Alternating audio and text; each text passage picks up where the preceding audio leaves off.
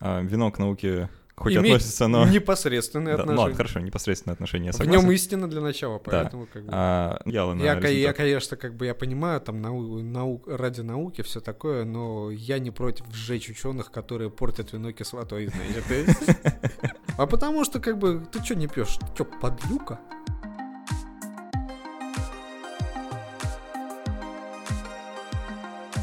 Привет, вы слушаете Критмыш, подкаст для тех, кто мыслит критически, и я его постоянный ведущий Александр Головин. Благодарим студию Мегабайт Медиа за то, что приютили нас. Этот подкаст существует только благодаря нашим патронам на сервисе Patreon. Помочь проекту получить доступ к уникальным материалам, возможностям и розыгрышам можно по адресу patreon.com. Мы разыгрываем научно-популярные книги, подписанные нашими гостями специально для слушателей. Информация о розыгрыше будет в конце этого выпуска.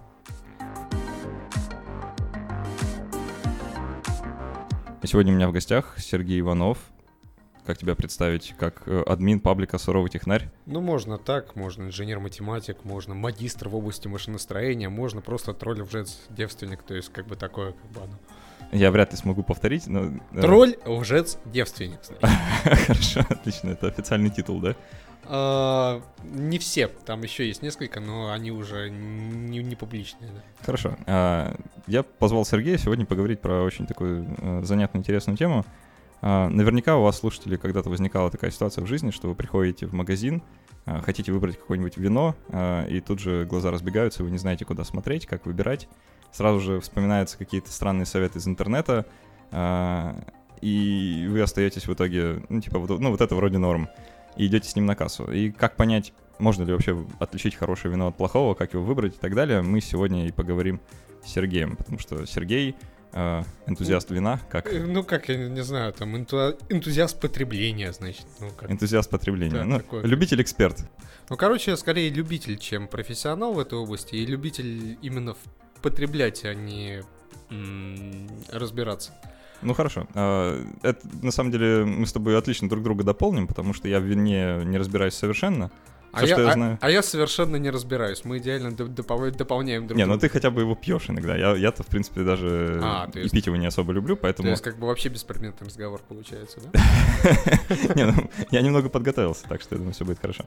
А, ну, смотри, а, я был у тебя как-то раз дома и видел, что у тебя есть полка, на которой стоят бутылки очень красивые, и ты из них там что-то наливаешь, э, объясняешь людям, что ты наливаешь и так далее. Вот скажи, вот ты, вот ты приходишь в магазин, да, хочешь купить э, бутылку вина, что ты делаешь? Ну, в первую очередь я смотрю в кошелек, и сразу выбор э, становится гораздо более узким. То есть, ну, на, на, на самом деле, как бы, если говорить о вине, э, то надо сначала определить, ну, ценовую категорию, в которой ты хочешь брать алкоголь себе. А, потому что вина, вино, в общем-то, можно найти и за 100 рублей там бочка, и за и за полмиллиона долларов бутылка. То есть это диапазон там достаточно широкий получается. А и если говорить о действующем диапазоне, да, там, связанном с размером кошелька и прочих, э, прочих веществ, там сразу такой узкий достаточно пул получается. И если говорить о э, выборе вина, э, ну, в, рядовом походе, походе в магазин, есть марки, э, вино очень разное. То есть вино это относится к тем видам алкоголя, ко- который сам по себе очень разный. Есть не только сорта винограда разные, не только там то, что красное, белое, там полусухое, сухое, то есть даже, даже не на этих категориях, а даже один и тот же там сорт винограда, одного и того же происхождения, одно и то же красное сухое вино, то есть, но разных марок, оно имеет разный вкус. То есть это очень индивидуальный напиток, поэтому там нельзя сказать, что вот я вижу, вижу такое, и оно там почти наверняка будет хорошим. То есть есть проверенные марки, которые ты берешь, э, которые тебе нравятся, и ты берешь их и далее. И пополнить этот список можно только попробовав какое-то другое. И оно не факт, что тебе понравится, потому что вкус тоже индивидуальный, там нет такого понятия, что вот это вот возьмешь, оно тебе, оно тебе обязательно понравится. Не факт. Вот смотри, э, просто я пару раз был в таких специализированных магазинах, где ну, только вино и продают, там еще, может, сыр, наверное, все. Ну правильно, да. Да. А, и там часто есть такие продавцы-консультанты, которые тут же к тебе подбегают и говорят, э, из какой части света вы бы хотели сегодня попробовать э, сей изысканный напиток, и ты сразу, ну, понятное дело, теряешься, потому что, блин, а какая разница? А разница на самом деле есть. То есть изначально вино, ну, изначально вино это Средизе- Средиземное море, то есть это Средиземноморский регион, э, колыбель цивилизации нашей. И э, сорта винограда, то есть когда это все сформировалось уже в полноценную культуру европейскую, они, э, ну, были, как правило, Испания, Франция, Италия, то есть Мгм. Германия, то есть вот это вот именно е- Западная Европа, по сути. И когда произошла колонизация со стороны Западной Европы, Америки, Австралии, э, в общем-то, и Африки в том числе, а, туда они перевезли с собой и вино тоже. То есть виноградники привезли, сорта уже вина- ви- винограда привезли. И сорта винограда, которые в Европе себя вели по одному, там принципы давали определенный вкус, э, качество вина, они начали себя вести в новые, на новой территории, на новой земле, там, с новыми, как бы, климатическими условиями, с новыми, там, условиями, там, почвы, прочих всяких сложностей, они начали себя вести совершенно по-другому. То есть Мальбек, например, французский и Мальбек, э, Мальбек аргентинский, это, Это два... что такое? Мальбек это сорт, Ага. сорт винограда. Это два разных вина, вина абсолютно. То есть получается, потому что виноград именно и э, сорт, ну, биологически тот, но он себя проявляет совсем по-другому. Ну, как, вот, я не знаю, там сравнить двух братьев-близнецов, да, одного выра- выращивать э, за полярным кругом, а другого на экваторе, Ну, да. понятно. Они да. вырастут немножко разными людьми, Немножко. ха- да, хотя генетически они будут идентичны. Это понятно. И в целом, э, ну, как не вызывает каких-то вопросов, да, действительно, ну, наверное, разные сорта винограда или там один и тот же сорт могут себя по-разному проявлять в разных частях света, в зависимости от там солнечного дня, там направления Да, луча, и- еще чего-нибудь. И отсюда, собственно, вопрос, там, старый свет, ну, какая, какая часть света, то есть старый свет, новый свет, то есть это вот ка- как, раз вот самый первый вот им- именно выбор, который ты делаешь там в магазине, что вот я хочу вот и вино нового света, то есть Ага. это, это Южная Америка, это Австралия, это Африка, Южная Африка. Африка — это новый свет. Ну, в общем-то, да, то есть, не, ну, э, По этой классификации, оно, да, оно, да. ну, оно такое, да, то есть э, классификация... Я сам как бы, я не ротечек, я, я филолог, значит, и... Я, я, если честно, не помню, А- Африка в этой классификации к чему относится, но, по-моему, она скорее как новый свет, э, свет идет, потому что старый свет это, в общем-то, Европа. А есть какой-то, не знаю, какая-то определенная характеристика, которая для вот там всех вин нового света характерна, которая их отличает от старого? Типа там, не знаю, кислее или слаще или что-то такое? А, скорее у них вкус получается ярче, чем у оригинальных сортов, которые были э, в Мгм. Европе. То есть просто более ярко выраженный. А как он ярко выражен, это уже там да, другой вопрос. Ну а кто в здравом уме захочет менее ярко выраженный вкус? Э, ну, есть же как бы тонкость оттенков. То есть, э, ну, вкус э, это, в общем, это какой-то оттенок и его ин- интенсивность. Мгм. И у вин нового света интенсивность она выше, получается. А для старого света оно более, более тонкое. То есть, например, какой-то ценитель, который различает эти тонкие оттенки, ему будет гораздо интереснее работать там, ну, грубо говоря, с пастельными тонами, чем с этим, как бы, я не знаю, там, с чем мазю- ма- мазюканьем гу- гуашью. То есть, Отлично, да. то есть, то есть получается, что э, вот эти вот тонкие тона, но, но это ну, нужно иметь там, не знаю, там какой-то опыт и прочее. Ну, не говоря уже о том, что сами по себе там э, многие марки вин там старого света, они сами по себе хороши, не там без всяких там тонкостей в виде оттенков и, тому подобное. Потому что, как правило, народ, народ покупает э, вина именно старого света. Хорошо. А к тому, как выбирать вина и что о них можно говорить, мы, наверное, еще вернемся Обязательно. чуть позже, да. Каждый вернется к этому рано или поздно. А, вот такой вопрос. Вина, ну вообще их употребление, это же целый ритуал, да, это не просто напиток, да, который ты как чай заварил, налил и выпил, а это, ну, как бы такой вот... Ну, в принципе, можно и так, Сервировка. не считая заваривания, то есть оно как бы этот, Ага. просто налил и выпил. То есть, Не, ну, если ты заказываешь вино в ресторане, то это как бы целое представление, да, да? конечно. И ну, есть небезосновательное мнение, что это представление не менее важно, чем сам напиток. То есть э, тебе приносят вино в красивой бутылке, там опрятно одетый официант с перекинутым через плечо э, полотенцем почему-то. э, тебе его вот так предоставит, скажет там, какого оно года. Да практически как младенца его Ну, убаюкивая да, на ну, руках. правильно, да. Да, потом откроет, разольет, обязательно дождется, пока ты скажешь, что оно хорошее, и после этого только уйдет. А, поставит перед тобой там пробку, которую он только что отвинтил.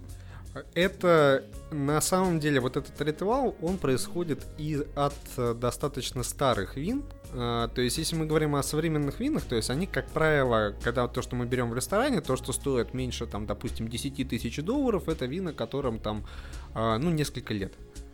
А, ну, то есть, если мы говорим о широкой аудитории, да, а не о миллионерах, они пьют, как правило, вина там, ну, допустим, ну, 2010 года выпуска, там, или еще или еще что-то.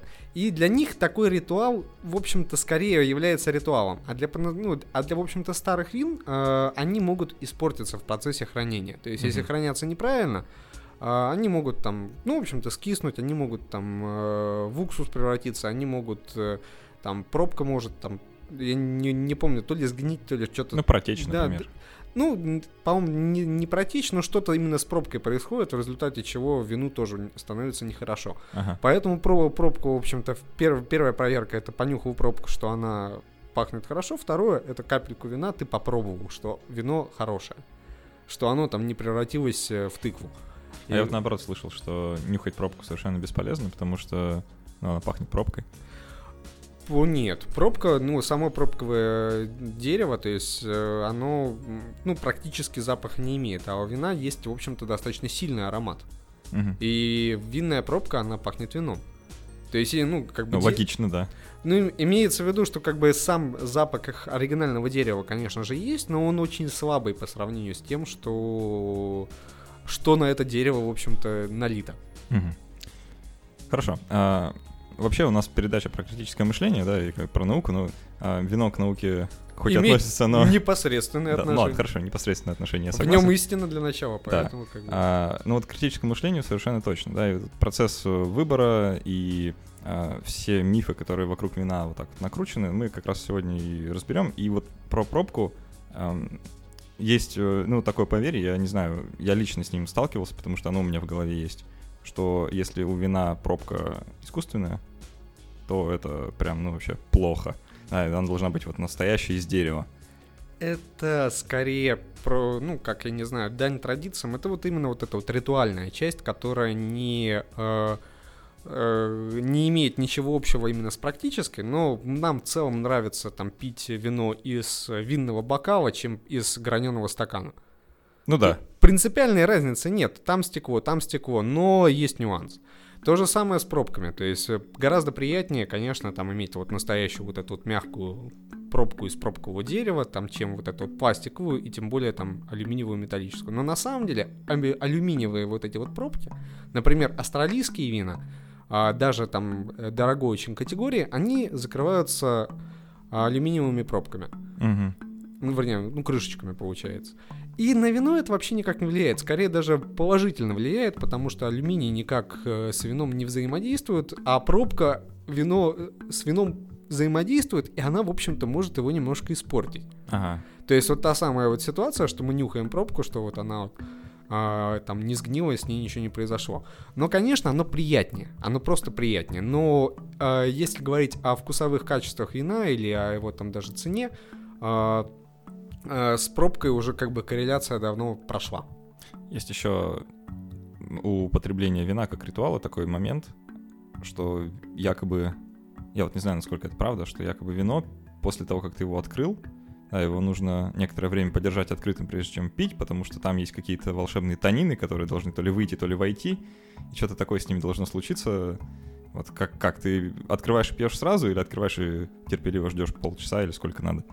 А, в целом вот это вот а, от, а, открытие и выдержка на, на воздухе называется аэрацией, иногда она ошибочно называется декантированием. Декантирование mm-hmm. — это избавление от осадка, то есть когда мы говорим о каких-то старых винах, вернее, когда мы говорим о прошлом вине, об, об истории вина, когда его, в общем-то, не было бутылок стеклянных вина, были бочки. Ага. И из бочек вино наливалось там в графины, и из графинов уже э, подавалось. Сейчас у нас э, бутылки, потому что это было очень дорогое удовольствие, никого, никому в голову не приходило, что э, можно пить вино из бутылок. А сейчас э, у нас наоборот графинов жесткий дефицит, а бутылок хоть отбавляй. А, но в целом как бы гораздо приятнее там, именно опять-таки чисто ритуально, чисто вопрос подачи, гораздо приятнее там пить вино из графина. И э, когда мы говорим о старых винах, у них, э, вернее, о некоторых сортах вина, у них образуется осадок, винный камень. Мгм. То есть твер- твердые там частицы и взвесь, которая, ну, которая не очень хорошо и на вкус. пить её не надо. Да, пить ее не надо. И декантирование — это сливание из, бутыл- из бутылки вина в графин или в, в другой сосуд для того, чтобы избавиться от этого осадка. То есть в бутылке остается небольшое количество вина и вот этого вот мутной, а, мутной взвеси, а в графине, соответственно, уже чистое. А аэрация это наоборот как раз это наливание в широкий сосуд, то есть где э, ну колбообразный, в котором поверхность контакта э, Мгм. э, вина с воздухом большая, для того, чтобы вино прореагировало с кислородом. Вот как раз я вот единственное, что не помню, что именно с танинами происходит, но это применяется для молодых вин. А, оно сме- именно аэрация смех- смягчает вкус молодых вин. И а, если а, просто сравнить даже, как бы обычное любое вино взять, э, налить в бокал, а, один бокал тут же выпить, и, а, а второй подержать некоторое время на воздухе, вкус будет разным. Да? Да. Мгм. Потому что, э, ну, кислород, ак- ну, бутылка-то она хранится закупоренная, там, по сути, контролируемая атмосфера. То есть в бутылке там э, вот эта вот маленькая просовочка воздуха, это нифига не воздух, это там что угодно, но не то, что находится вокруг нас. То есть, Ну, там, логично, да. там и пары спирта, и прочее, там, и углекислый газ. А когда мы говорим о кислороде, кис- кислород это агрессивный довольно-таки газ, и он реагирует с веществами, которые находятся в вине. И это меняет их, его вкус. И, и, и для старых вин, именно для старых вин, э, избыточный контакт с воздухом, то есть даже если там передержал буквально там на полчаса, Мгм. оно может их испортить. То есть, если открыл, то обратно закрывать да, пробочкой уже ну, бесполезно. ну вот это э, примерно так. То есть в целом э, вот это вот открыть-закрыть, это э, там вино, э, ну вообще как бы приличные люди открытую бутылку там не закрывают больше никогда. А если мы говорим о людях... Практичные люди. Да, а если мы говорим о, практи- о практичных людях, да, э, то есть можно на денек, например, в холодильник поставить э, вино- такое, но больше оно и не выдержит. И оно, и Мгм. оно даже после этого, оно все равно будет иметь другой вкус, просто потому что оно Ну да. уже... Думаю, это многие и слушатели проходили. Да. Но не говоря уже о том, что вино может вообще категорически там превратиться в какую-то дрянь. То есть, несмотря на то, что мы вроде только-только открыли, закрыли буквально там, ну оно там на, воздухе пробыло там, допустим, полчаса, мы закрыли, поставили в холодильник, а уже пить эту штуку невозможно абсолютно. Я с таким пару раз сталкивался, и ну, с тех пор стараюсь, вот, в общем-то, относиться к приличным людям, которые бутылки вина в холодильник не прячут. Открыл, ну, значит, до конца. А, ну, с одной стороны, тоже удобно. Ну, в целом, да. Ну, там, смотря для какой, для какой части тела удобнее. Для печени, например, не очень. Да. А, по поводу вкуса, есть э, целый пласт людей, которые зарабатывают на жизнь тем, что дегустируют, пробуют, оценивают вина, да, так называемые сомелье. Апеллясьон Баш- Башкортостан. Апеллясьон Башкортостан. Класс. А, и я хотел бы, чтобы вот тема этих людей стала вот как бы основной частью нашего разговора, потому что все очень неоднозначно. И есть ну, как бы такое мнение, что, в общем-то, сомелье — это точно такие же обычные люди, как и я, а, которые в вине не разбираются совершенно, просто они умеют о нем как-то красиво говорить, и поэтому вот так себя ведут. Без сомнения, не умеют красиво го- говорить, потому что иначе зачем бы они, в общем-то, в принципе были нужны. То есть они нужны для того, чтобы красиво расписывать вино. А во-вторых, э, конечно, можно убедительно косплеить сомелье. То Мгм. есть, ну... Вот, как вот, кстати, если ты можешь примерно дать какой-то рецепт. Там мы обсуждали э, во- возможность э, вы- выдержки вина в космосе. Ага. Там и там легкий оттенок планетарных туманностей э, с, э, с горчинкой э, с горчинкой метеоритного льда, а, кометного льда, там, ну, ну, это в, в таком духе, то есть там прям текст такой был, который, э, а, или с, горчи- с горчинкой э, радиационных поясов, там, значит, все такое вот, ну, вот, вот в, в таком духе вот расписать, а когда мы говорим о обычном вине, там расписывают шоколадный оттенок, там э, запах кожи, э, там, и, там фру- фруктовый аромат, прочее, прочее. И зачастую у вин действительно ты ощущаешь тот или иной аромат, но этих ароматов, этих оттенков на самом деле много. И человек, который профессионально в этом разбирается, ну, который не убедительно играет на публику, а реально профессионально в этом mm-hmm. разбирается, он может эти множество оттенков разобрать. Но, ну, а опять-таки, аналогия с картинами, да, когда мы видим голубое небо, да, художник, он видит, он может назвать все цвета вот этого голубого неба. И этих цветов оказывается сильно больше, чем один. Ну это да. Э, и в целом это понятно, что если натренироваться, то можно как-то различать да. какие-то тонкости. Другое, другое дело, что если вот именно критически поразмышлять, э, какова польза, в, э, собственно, в сомелье. А сомелье создает определенное впечатление вине. То есть те заранее говорят, что вот здесь будет шоколадный оттенок, а если немножечко подождать, то будет фруктовый аромат. Угу. И ты, во-первых, действительно немножечко подождешь и можешь дождаться этого фруктового аромата, а даже если не дождешься, тебе он покажется. То есть это такой прайминг, да? И, и прайминг в том числе. И если мы говорим о э, людях, именно которые потребляют вина в больших количествах э, дорогие и хорошие, им действительно нужны советчики для того, чтобы там э, из всего многообразия вин, например, какие-то выделить. Они могут э, именно воспользоваться услугами сомелье, для, который может им, им что-то такое посоветовать. Если мы говорим о простых людях, ну, вроде меня, там... Или о тех, кто еще попроще, вроде да, меня. Да, да, то есть это бесполезно абсолютно.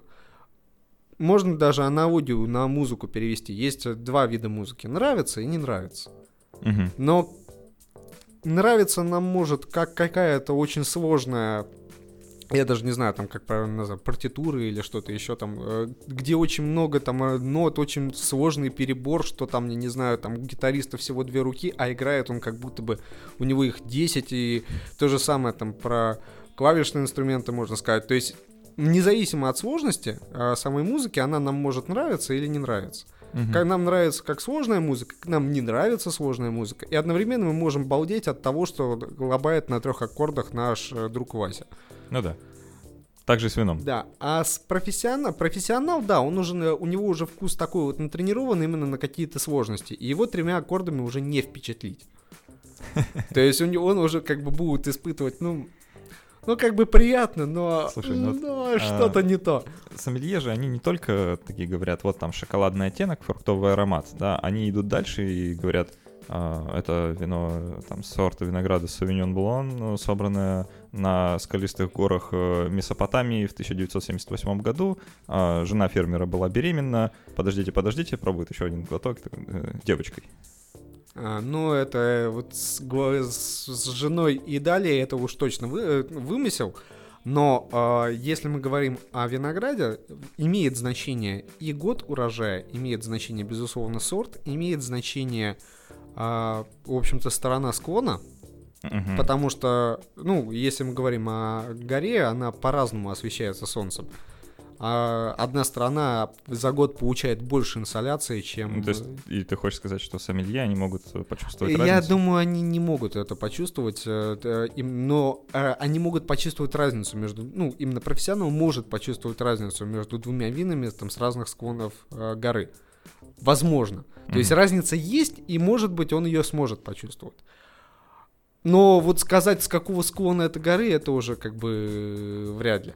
То есть это уже точно убедительная игра, потому что неоднократно проводились такие как бы опыты, наливали э, э, там сборищу сомелье там, всякие там вины из цикла стекломой любимые женщины и и расписывали их, что вот это вот стоит столько-то, столько-то, столько-то, и они расписывали такие обалденные ароматы, ну, то есть понятно, что uh-huh. вино, которое стоит там 100 тысяч баксов за бутылку, оно не может быть паршивым, там, и иметь один, один аромат, оно имеет целый букет. Конечно. И они, и эти букеты э, описывали. Это вот к вопросу о выборе вина. Если мы покупаем какое-то дорогое вино, мы от него уже имеем определенные ожидания.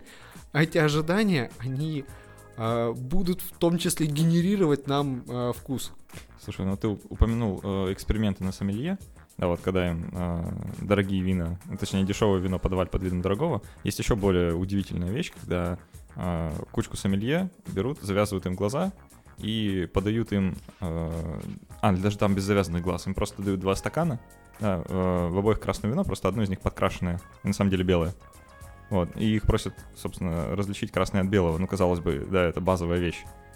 Вот, и выяснилось, что большая часть сомелье не может отличить красное от белого. Ну вот в эту историю я, если честно, даже как бы не верю, потому что вкус у белых и красных вин, он просто радикально различается. Блин, вот я, честно, жалею, что мы с тобой собрались в субботу утром. я, бы, я бы принес две бутылки вина и провел бы опыт на тебе.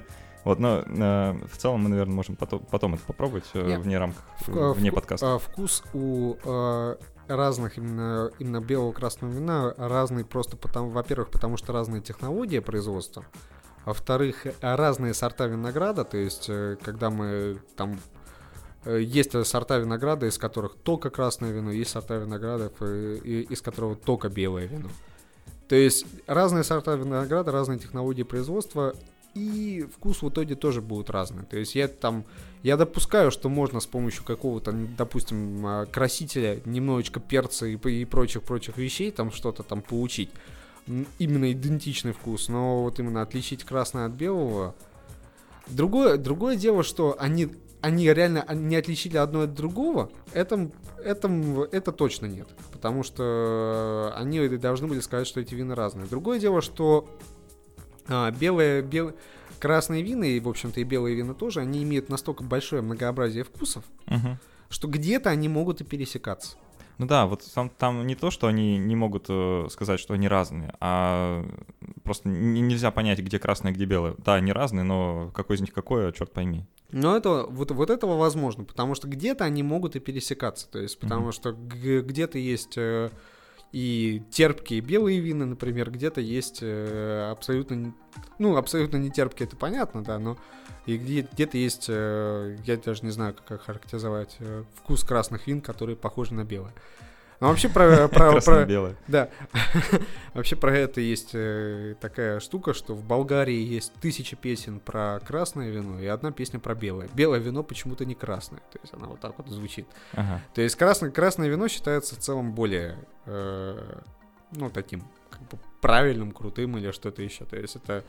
Я, я, я даже не знаю, с чем это связано, но у красных вин э, вкус действительно там э, в целом побогаче, и э, хороших белых вин не так уж и много. А хороших красных вин я, например, могу знать, э, могу назвать мно- множество достаточно марок.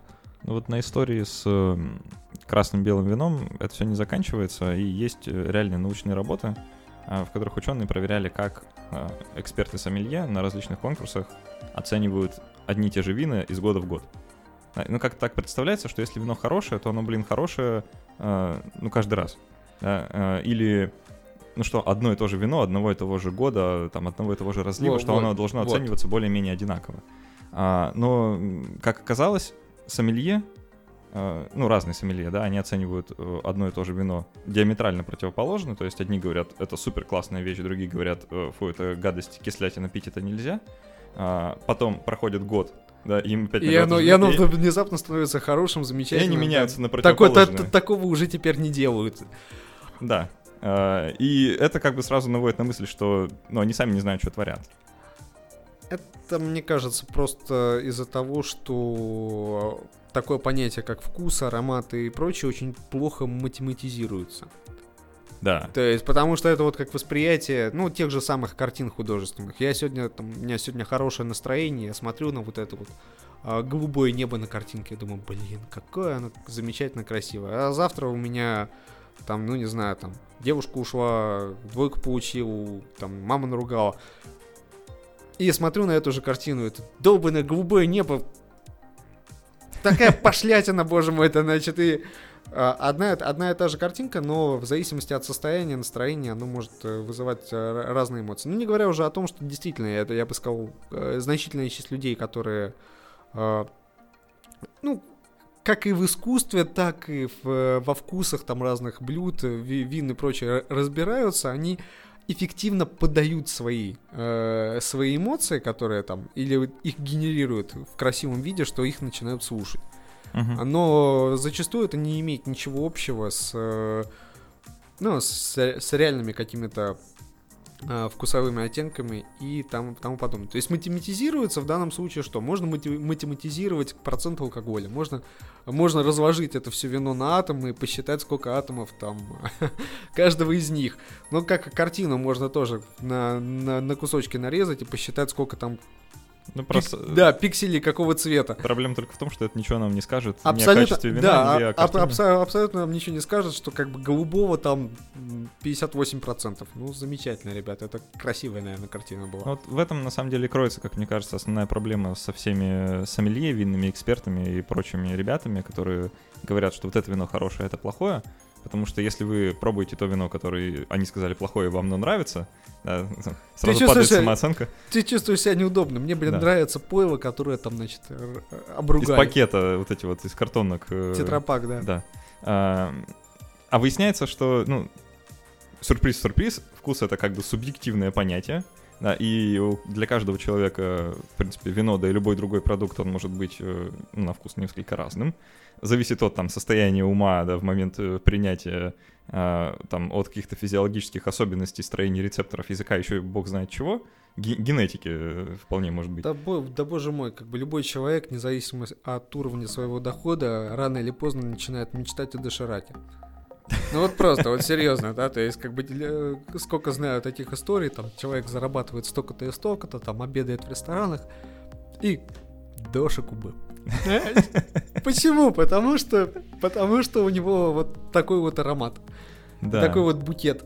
Ну, то есть рано или поздно все э, сомелье э, заходят в магазин и выбирают вино в тетрапаке. Ну, это не, это не факт. Это э, тут тоже, если говорить о, э, тех же те- тетрапаках, это вот вопрос подачи. То есть на наше субъектное восприятие, восприятие того или иного продукта очень сильно влияет подача. Как Да. нам подали, да. Если то же самое, как в ресторане, там подают э, там с э, с полотенцем, э, с, с декантером и дает пробочку, это одно впечатление. Другое дело, как бы в граненый стакан плеснули, жри, что дают. Да. С- Одно и то же вино, но, блин, как-то оно по-разному будет восприниматься. Еще А- в, в первом случае тебе скажут, что оно стоит там а, тысячу баксов, да, а во втором случае ты сам его купил за 100 рублей в магазине. Ну вот да, ты, ты вот да, это, это в том числе, то есть и от дорогих вин у нас завышенные ожидания, А, и, мы, вот- и мы проецируем на наши реальные вкусовые ощущения вот эти вот ожидания. Тоже нашел, на самом деле, довольно интересная научная работа, а, в которой люди проверили, а, насколько сильно повышает удовольствие, да, или там ожидание м, удовольствия от вина в зависимости от цены. Они взяли вина как бы трех ценовых категорий, да, и измеряли по особой шкале, да, там удовлетворенность людьми, а, ну, насколько им понравилось, грубо говоря. И выяснили забавную вещь, что чем дороже вино, тем больше оно людям нравится внезапно. Ну, логично. да. Меня угощают дорогим вином, а не дешевым При этом пойлом. хитрые ученые, короче, они решили немножко поиздеваться над испытуемыми. И, И, они... перевернули, да? это? Не, не, да, если бы перевернули, это ладно, нормально. Они, скорее всего, одно и то же вино брали вообще. Но они дорогое вино э, специально портили, добавляя в него кислоту. Ну, просто чтобы э, испортить вкус, там, э, ну, там, что-то безопасное, да, просто чтобы оно было невкусное еще больше. И э, это никак не повлияло на Я, ко- я, результат. конечно, как бы я понимаю, там нау- нау- ради науки все такое, но я не против сжечь ученых, которые портят вино кислотой, знаете. Да, ну э, просто вся значимость открытия состоит в том, что э, да, это цена пси- очень это- сильно влияет на наше Это, психо- восприятие. это, психо- это психология, то есть есть какие-то объективные показатели, и, но на вкус влияет очень сильно именно субъективные. И еще вторая часть их эксперимента, они прятали от людей цену, и естественным образом э, вся разница сглаживалась, да, и на первый план выходили те вина, которые ну, вообще дешевле, потому что они, блин, приятнее на вкус. Это тоже. То есть вот с э, дешевизной и с дороговизной вин э, бесполезно покупать, например, дорогие вина для того, чтобы там что-то в них пытаться найти.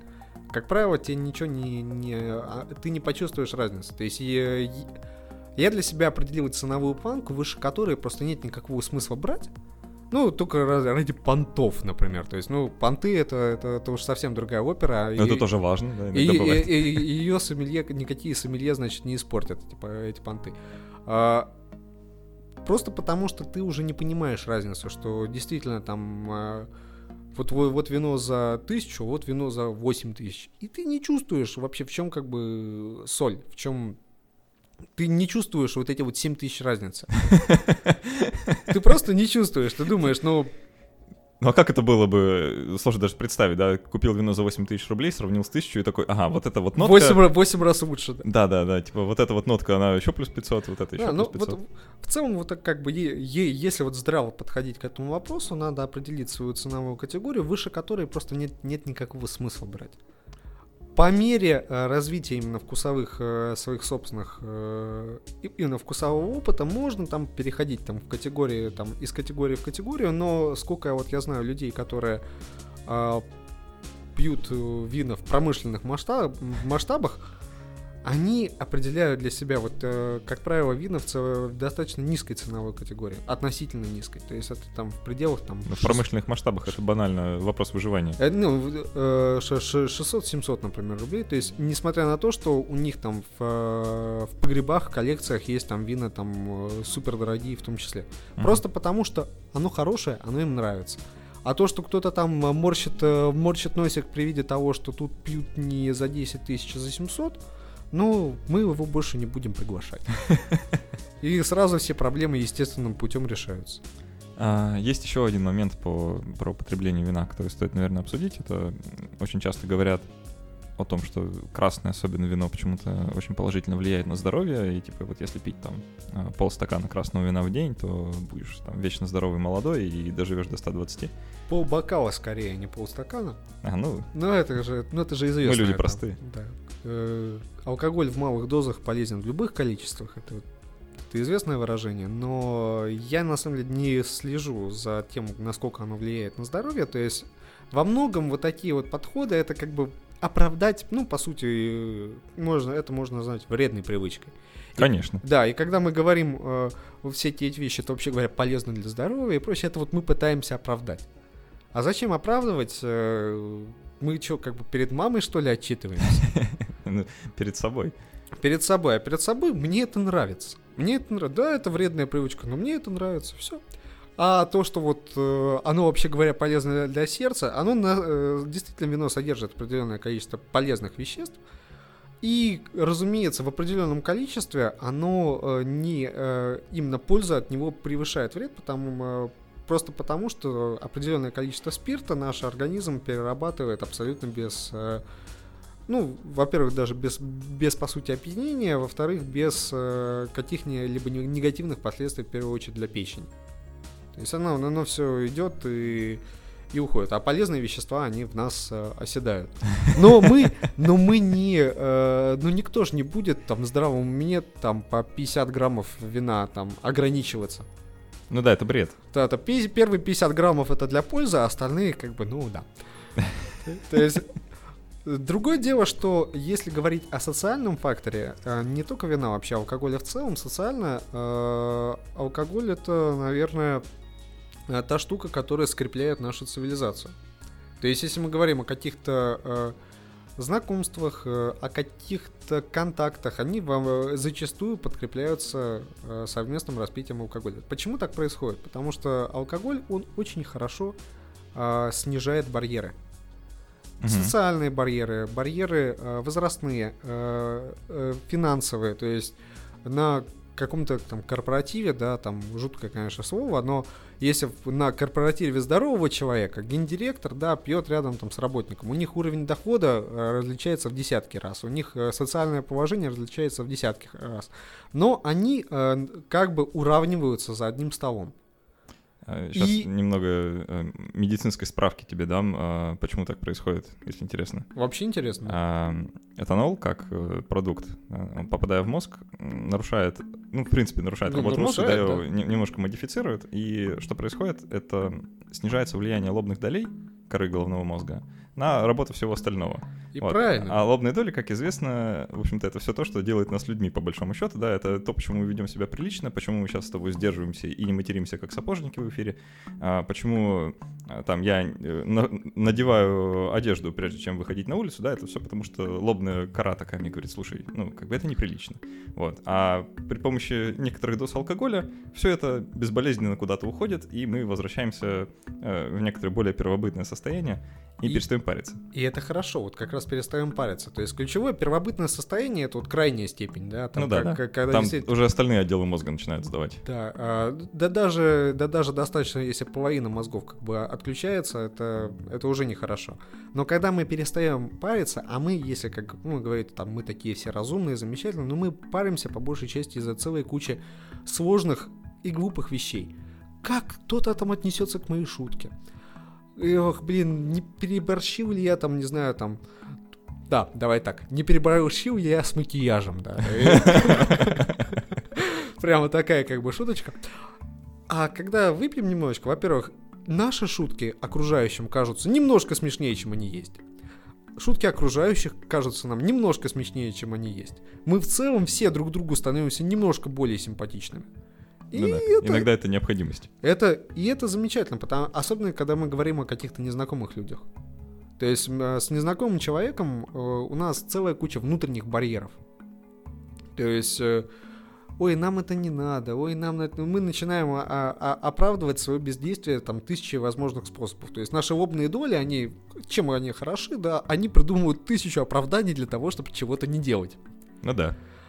А когда лобные доли немножечко отравляются этанолом, да, становится гораздо сложнее искать оправдание и приходится что-то делать.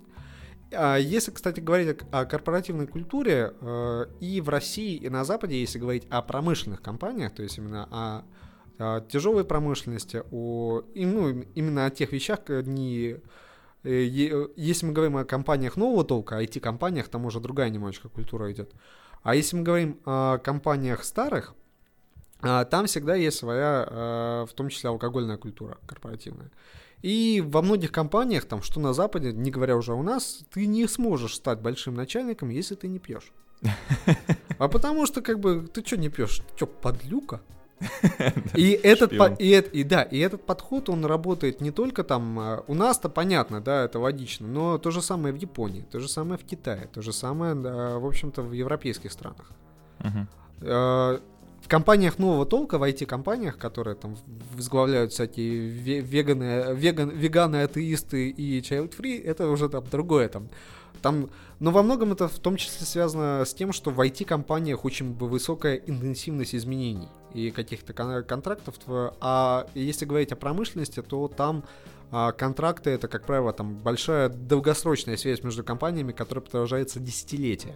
Угу. А десятилетие это уже почти дружба. А дружба это понятно что. Это вино. Да. А, и когда какие-то корпоративные э, мероприятия происходят, э, в Японии, например, директорский состав тех или иных компаний, он просто насвинячивается в хламидиоз.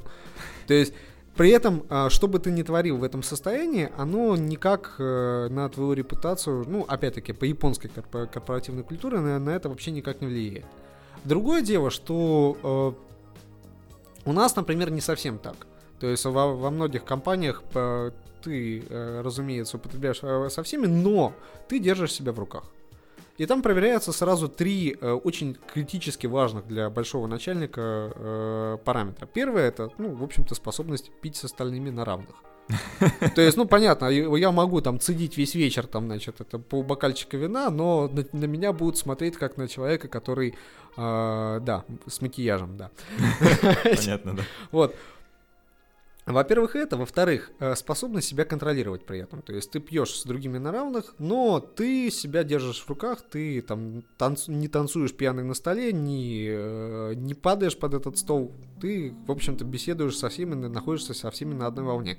И третье, самое важное, это вот как а, мой, моего папу процитирую, там, чем любитель выпить отличается от профессионала. Чем? Пьют они одинаково, но профессионал в 6 утра встает и идет на работу. Вот. И вот это вот самое третье, это самое сложное, потому что... Прийти на следующий день. Да, прийти на следующий день, да, э, независимо от, от того, что ты посмотрел в зеркало и понял, что на работу идти некому, в общем-то, и что людей, людей здесь, в общем-то, уже нет, но ты все равно идешь, потому что ты, ну, вот такой вот крутой. И это, и это вот, э, вот э, такая проверка на вшивость многосторонняя, она зачастую является гораздо более важной, а, чем э, какие-то собеседования даже. Вместо ну, собеседования нет, можно сразу на корпоратив. Ну, не вместо собеседования, потому что профессиональные навыки являются первичными, а, в данном случае, но а, то, уживется ли человек в компании или нет, оно зачастую а, обуславливается именно как раз вот такими а, проверками. Потому что ты можешь быть крутым профессионалом, но если у тебя там а, с коллегами не ладятся какие-то коммуникационные связи, а если у тебя должность не исполнителя, а руководителя, где у тебя там по долгу службы надо а, с коллегами общаться, но ты тут там не проживешь просто. Логично. А, давай попробуем сформулировать для слушателей, которым внезапно захочется вина после этого выпуска, э, не знаю, три совета. Вот вы пришли в магазин, э, чего, чего делать? Как выбрать хорошее?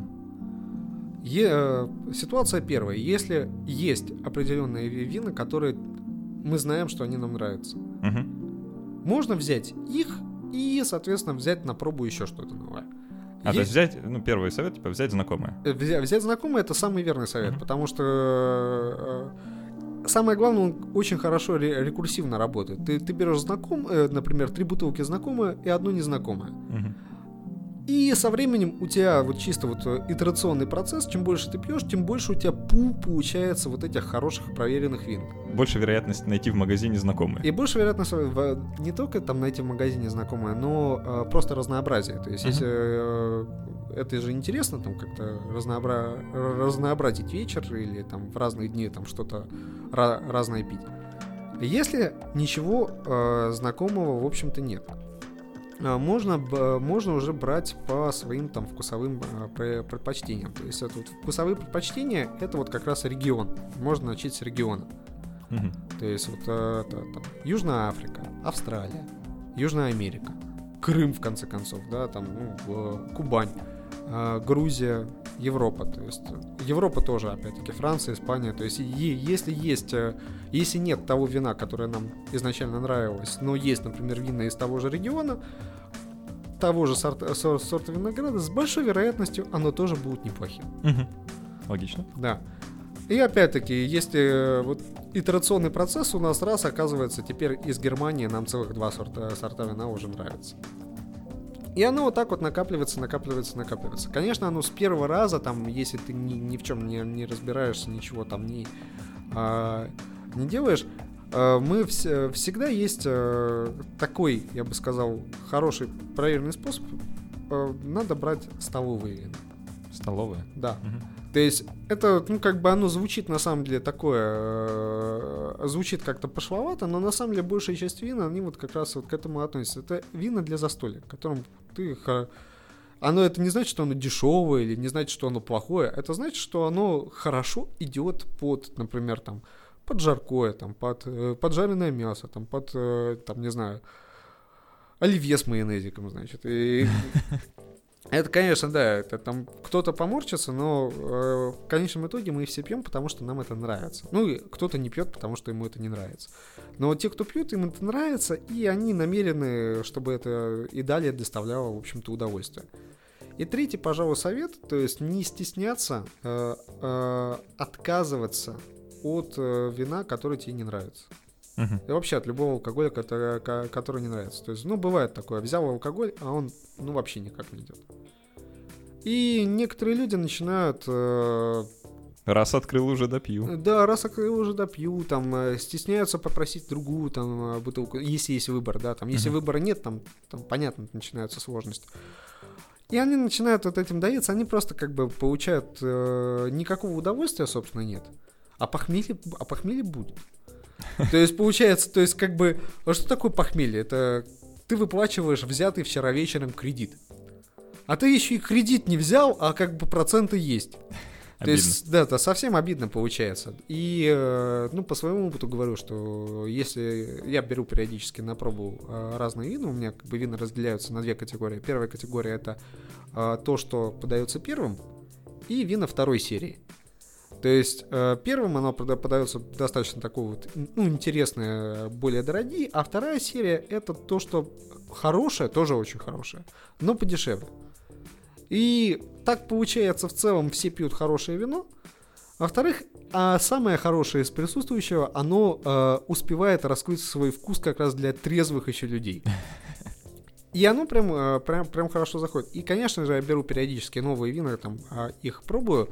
И если мне не нравится, я его просто выливаю. Мгм. То есть просто, ну, ну, ну не, не, не стесняясь. То есть э, там, если один, да, и выливаю. Если, если не один, там, может, кому-то понравилось. Может, кому-то понравилось. Если там э, уже там три, там, например, две или три пробы и не понравилось, ну, значит, наверное, все. По-моему, Гёте принадлежит э, фраза, что жизнь слишком коротка, чтобы пить плохие вина. И вытаскивать флешки безопасно. Да, ну, в общем-то, да. То есть и плохие вина это даже как-то это хуже, чем вытаскивать флешки безопасно. Ну да. А, ну что ж, прекрасные советы. Я думаю, что кто-нибудь ими обязательно воспользуется. Не верьте сомелье, господа, покупайте то, что вам нравится. Да, это, выбирайте сердцем. Да. А, у нас в гостях был Сергей Иванов, э, администратор паблика Деградат нация. Деградат нация. Как ты себе представил? Э, тролль лжец и девственник? Тролль лжец девственник. Отлично. А, Сергей, спасибо, что пришел и рассказал про свой опыт выбора вина. Я думаю, мне он тоже пригодится. Я дам этому напитку еще один шанс. Я напоминаю, что этот подкаст существует исключительно благодаря поддержке наших патронов, за что им огромное спасибо. И мы разыгрываем научно-популярную книгу, которая называется «Ловушки мышления». И в этот раз победителем стал Семкин Данил, с чем мы его поздравляем. Э, Данил, мы с тобой обязательно свяжемся по каким-нибудь из каналов и передадим книгу тебе. На странице patreon.com slash можно найти бонусные материалы к подкасту. Мы, возможно, там публикуем пару советов от э, Сергея о том, какие, какие вины ему нравятся. Может, он поделится с нами. Пожалуйста, оставьте отзыв на этот подкаст в iTunes или других площадках, где вы слушаете нас. Э, нам это очень пригодится, так нас услышит еще больше людей. Спасибо, что были с нами, и до встречи через неделю. Ну, до свидания. Было приятно побеседовать на такую животрепещущую тему. Пока-пока.